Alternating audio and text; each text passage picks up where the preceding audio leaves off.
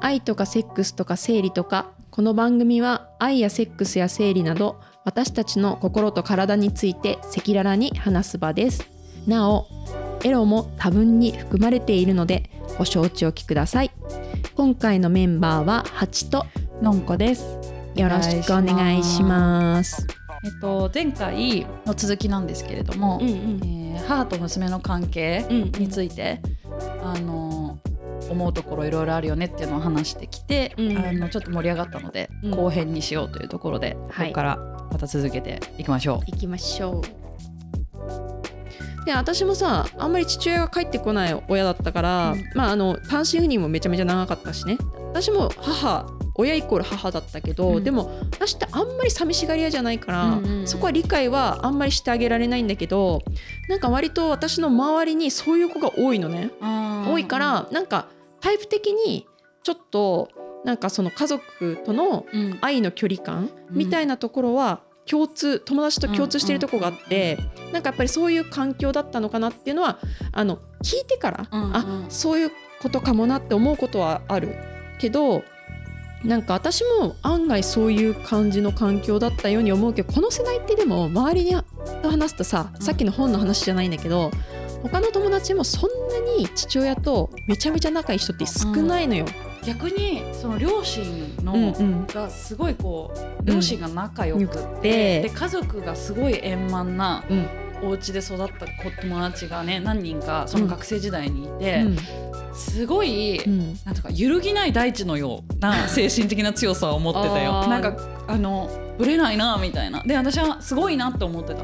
でも宗教と一緒じゃない？それで言うと、まあなんかそれは家族に安心感があるからうん。安定してんだけど、うん。宗教にはまる人って不安定だからさそっちに安心感求めて安定ある人っているじゃん、うん。そういうのと一緒でなんか私とかは家族に安定感が全くないからなんかでもあの一つ共通してないところはやっぱり自分の意思がめちゃめちゃちっちゃい時からあったから、うんうん。親に支配はされてなかったっていうか、うんうんうん。なんかその親にを傷つけたくないとか、うんうん。期待してくれてるから答えなきゃいけないはあったんだけどなんかそのもちろんその服飾の専門に行けるほどの強い意志は伝えられなかった。それはお金がなかったからうんうんうん。っていう単純な理由で、うん。でもなんかその中でも違う道を見つけて自分で切り開いていかなきゃみたいな思いはうん。めちゃめちゃ中学生ぐらいからもう芽生えちゃってたかなるらほどね。すごいよ。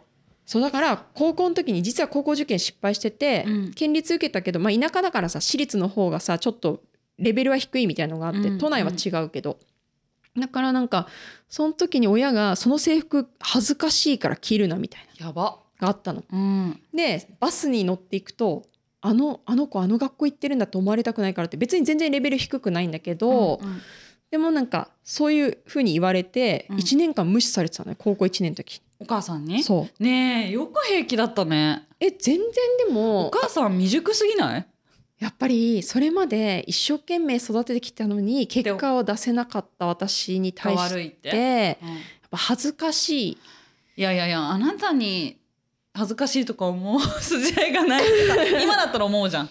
うん、でもね勉強してなかったしな。えだってもう勉強が全てじゃなくない？っていうかさお母さんじゃあどんだけ頭いいのって話じゃない？えすっごいバカだよ。いやだからそれのさそれってつまりさ娘自分が成し得なかったものを娘に期待してさその自分がそれで代理代理成功したいみたいなことじゃな？い、わかんないです。ちょっとそこわかんないけど、うん。でもやっぱりなんか東京に行きたい憧れとかも含めてあの母はそういうのもあって東京に出てんねん実際に出てるんだけど、なんかあの勉強ができれば選択肢が広がると。うん。で私はやっぱりそういう辛い思いをして東京に出ることもすごい苦労したからだからなんかあなたにはその多分苦労してほしくないっていうことだったのかなと思うんだけど、でもなんかなんでっていうその高校の時はまあなんでと思ってたけどそんなことも気にならないぐらい楽しんでたわけ自分では。うん。人生を。うん。普通に、うん。気にしてなかったし制服着ること恥ずかしいなと思ったこともないからだからなんかまあ別にいいやって感じで。でも2年生ぐらいから自分の意思をちゃんと伝えて2年の夏ぐらいから受験ちゃんとします体制に入ったっていうか、へえ。あだけどそれは逃れたいと思ったの？っていうことでもないの？いやなんか親に悪いなって感じかな。いやだからさそのそのベースでさよくそんなさ自分の意思発揮できたよね。んだけど大学は自分で選ぶって決めてたから、うん。親に言われた通りにこうしろとはしないっていうか、ん。なんかでも親の目線は気にしてるわけじゃん。そう。親の目線も取り入れつつ すげえな。でもね結構頭がいい子だったんだと思う。高校生の時から、うん。なんかやっぱ先生とかにもあんまよく思われてなかったんだけど勉強ができなかったってしてなかったから、うんうん。で学校授業の態度も悪いしずっと寝てたしう、んでなんか三者面談でもめっちゃ怒られて、うん。あなたに行く大学ありませんとか1年目から言われて、で系列の短大にはまあ系列だからさ行けるじゃん。だけどなんかそれすらも恥ずかしくて推薦できませんみたいなことを担任に言われて親泣いちゃうみたいな。うん。だったけど私何にもなんかダメージがなくてまあいいやみたいな。なんとかなるでしょうみたいな。で2年生の夏ぐらいに、まあ、大学ちゃんと受けようっていう意思を持ち始めてちょっと態度が変わりでも勉強のためにね。でも勉強してなかったけどもう3年でこういう手段でこういう大学に行くみたいなことをちゃんと自分で調べて、うん自分でスポーツ推薦みたいなこととかってこと？そうそうそう、スポーツやってたからスポーツ推薦に行っちゃうと自分が辛い。大学でスポーツやんなきゃいけないから、うんね。だから一芸推薦で行くっていうほど。選択。いや頭いいよ。ちゃんとさうん、ちゃんとその自分の技術というかさそのを持っている腕をもとに最大限親からも OK が出てで自分的にもやりたいと例えば東京に行くとかっていう、その全てをなんだかんだ叶えてんだからそうだね。でもなんかやっぱ。ぐれちゃっててでも2年生の時修学旅行も行ってないね私。親と喧嘩もうしうん。あれじゃん。仲悪いじゃん。うんうん。で親と口聞けないし、うん。でなんか水泳をやってたんだけど、うんうん。あの1年生の時に、あの親と喧嘩してたことが原因で練習に行けなかったわけ、うんうん。車で送り迎えしてもらわないといけない距離だったから、うん。だから1年間やってなかったのよ。うんうん。で1年目に、えっと、試合だけ出たりとかはしてたんだけど、うんうん。でもちゃんとした活動はできなくて。うんうん。でもなんか2年生の夏ぐらいから親にちゃんと話して大学行くために水泳をやらせてくれと。うんえっと、練習に連れてってもらってたの。うんうん。でそれは勉強イコールするじゃなかったんだけど、うん。でもその部活で結果を出す、うんうんまあ、部活じゃないんだけどねスクールに通ってて個人でやってたから、うんうん。だけど結果を出す、えっと、プラス、えっと、学校のあの評定値的なうん。あの学校の成績も関係するから推薦取るには。うんうんだからなんかそれをちゃんとやるみたいなことを2年の夏に伝えて、うん親に協力してもらわないとできなかったからしてもらったと。うんうんでそれで結果を出してうん。で、まあ、結果として学校の協力も必要だったからいろんな意味でその部活としてはなかったから、うんうん学校からその登録をして試合に出るっていうことができなくて、うんうんうんそういうのも全部校長先生に自分で交渉しに行って、でその部活を強くするためにうん。後輩を全員授業料無料うでんうちの学校に入れたって。他の学校にみんな行きたい、頭がいい子たすちを引っ張ってきたみたいな、まあそれどうでもいい話なんだけどなんかそういうことを自分で行動を起こして1年間、うんすごい。3年の夏まで頑張って推薦取ってで自分で一応受験したけどその一芸推薦、広末涼子が早稲田に入ったみたいな一芸で、それを見てもうこれしかないみたいな。んで、うん。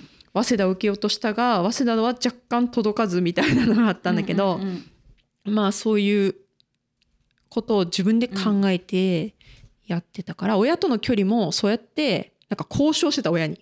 うんうんこうさせてくれ、でも復職はダメだ。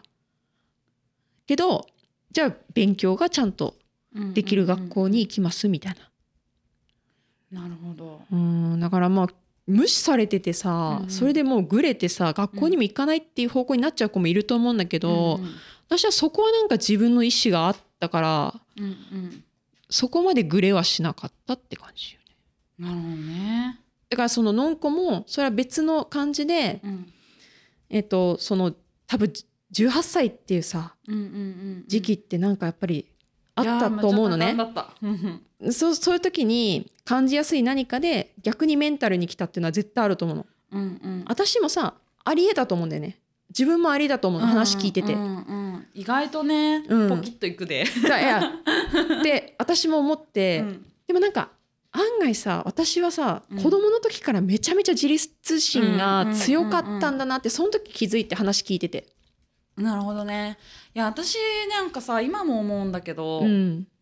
気づくのがうん。遅い、あいろんなことに。でなんかあ今気づいたみたいなことが結構あるんだよね。なんかそれでもねこの間中学から仲いい友達中学から同級生なんだけどえっ、と社会人になって仲良くなったねうん。友達がいるの。でその子がすごいこうカウンセラーみたいな感じの女の子でさ久々にむっちゃ会いたいなと思ってこの間飲みに行ったんだけど、うん。気づくのがさ全部遅いんだよねって言ったらその子が「分かるよ」って言っててなんか謎の共感を得てそうだから早くいろんなこと気づいて先手を打てたらよかったんだけどなんかあの時は考えてないわけじゃないんですよ。あの結構感じやすいしそうだよね。っていうのはあるんだけどだからすごいいろんなこと感じて、うん。不安になったりとかいやこうしようとかやってるんだけどなんかもっとこうしとけばよかったみたいなのをこうしたら自分は楽だったのにみたいなのをね比較的後に気づくことが多くて。私なんか仕事とか多分そんな不器用じゃないというかそうだね。多分コミュニケーション得意だったりとかして、ね。一見すごいなんか疎がなくやってるように見受けられることが多いかもしれないんだけど。いやそれ毎回思うよ。あ本当に。私むちゃむちゃ傷だらけだと思う。いやなんか話しててこうやってプライベートな感じで話してると、うん。すごい愛に飢えてて傷つきやすいみたいな。でなんかもう話一緒にいてくれる人がいないとさ支えが必要だみたいな。結構そういう感じじゃん。でもさ仕事の関係だとめっちゃ強く見えるしそうなんだよね。なんかやっぱテキパキしてるし、うんうんそうなんなんか容量を得てるから的を得てるしなんかそこの的を得なくてあのちょっととろい人いるじゃん。はいってなってるもんね。そう。そういう人じゃないか。あ？今シリが。ちょっとシリが喋っちゃった。反応して。だけど私はなんかそこを感じたことがない仕事上では感じたことがないから、うんそうなの。むしろ別にねそれも取り繕ってるわけじゃないんだよ別に。あのそれはそれとしてちゃんとやなんていうのかな。仕事は仕事であるって感じなんだけど、の頼りになるタイプだと私は思ってるわけよ。うん。どっちかっていうと仕事上はね、うんうん。だからさなんかこのメンタル弱めな感じの部分が見えると、えって。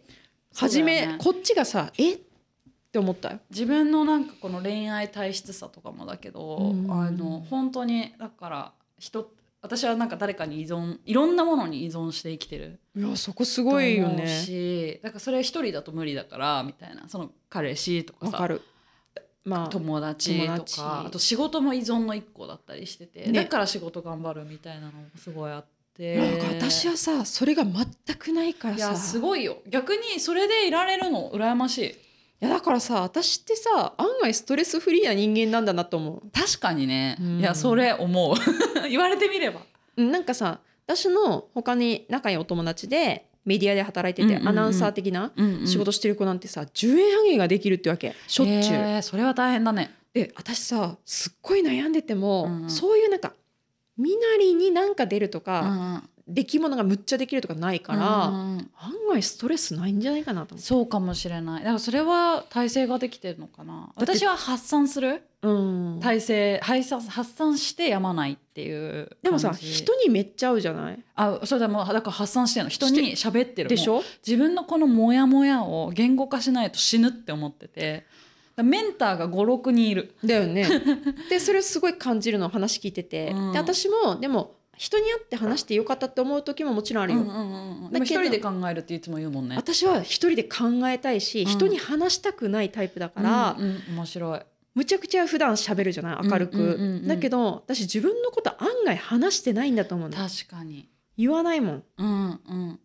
うん、私はさ親とかには一切言わない。ああそうね。だけどだちょっと離れてる人に言うの。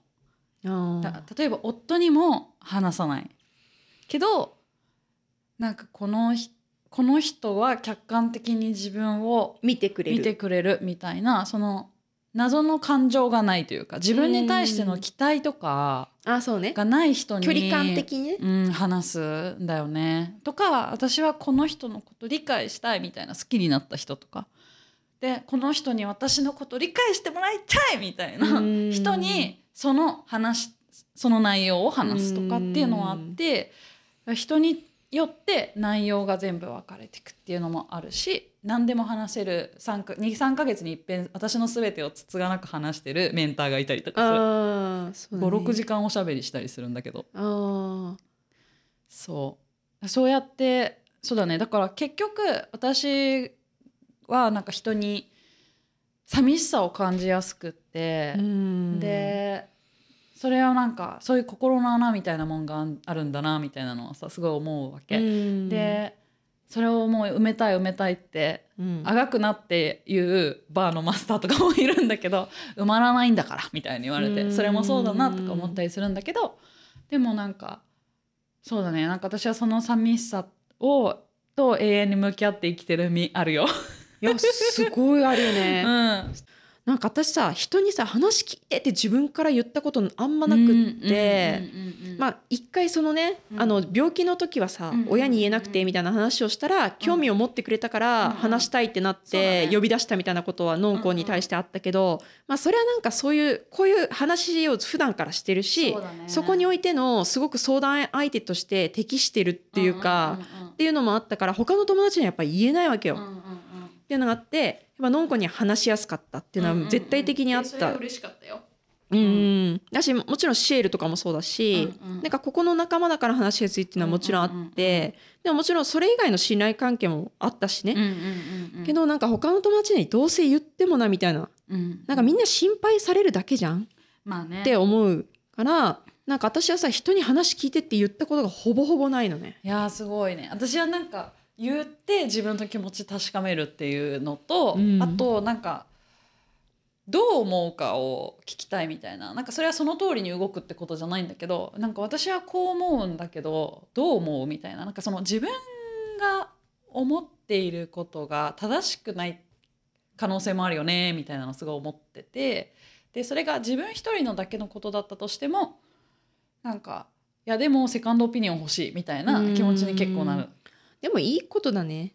いいことだしあのそれって全部母親とか、うん。その親との関係から来てるなって私はさ思う節がさ、あるわけ、うんのんこを見てて、うん。いや私もそれすごい思う。思うんだけどでもさなんかバランス取れてるっていうのはやっぱこの年になったからっていうのはめちゃめちゃあるじゃん。あるしあの18の時に心を病んでよかったってああの時期がそのにさそそうのアイデンティティをさある意味立ち上げ直す時期だったっていうのがすごい良かったね。いやよかったね。でもさ、私話したかどうか分かんないけど私25の時に結婚しようと思ってた人がいてでその後仕事で、うん。あの転勤になっちゃって、えっと、その人と結婚できなかったっていうのがあって、うんうんうんうん。その時にメンタル壊して3ヶ月間仕事休んでるのね。ああそうなんだね。一回ね。うんうん。やっぱりいろんなことがもううまくいかなくなっちゃって、うんうん。でやっぱり25歳24歳とかうん。で若い時期だからさ。でその時はもうやっぱり解決できなくてでも人にも話せないタイプだかそら解決できなかったんだけど仕事にやっぱり行こう。ただ休んでただけでやっぱり仕事をすれば治るんじゃないかってなんとなく自分の解決策があって、うんうん。医師から反対されたけど、うん。会社に行きたいって言って会社行ってうん。治ったのね。うん。っていうのがあってなんかでもその時に思ったのはやっぱりなんかこう自分で自分の道を信じるうんうん。っていうことでしかなかったからなんかそれ私も一回壊れて自分が分かったみたいなのがあっうん。うんてよかっ強くなるよね。そうそうそうそう思ってさ、うん。だから多分18でそういうことがあって、私出会ったのが35ぐらいなんだけど、うんうん。あのもうその時にはもう全然そういう人に思えなかったからそういう人そういう部分も作れてきてたわけじゃんやっぱり。そうだねそうだね。だからやっぱなんかそういうのって若い時に一回自分を客観的に見るみたいな時期うんが訪れた方がちょっと挫折だったし。いや私もそうよずっと18までその親母親に対して頑張ってた部分とか、まあ、依存してた部分もあありつつ、私も25まで親のために期待に応えてって頑張ってたんだけど、うんうんうん。そこであそうじゃなくてもいいのかなってめちゃめちゃ思えたのよ。うんうんうんうん。それとなんかちょっと似てるなと思,、思う部分あってあみんなそういうのはさある。あった方がいい挫折は。うん。そうだね。まあ本当そうだね。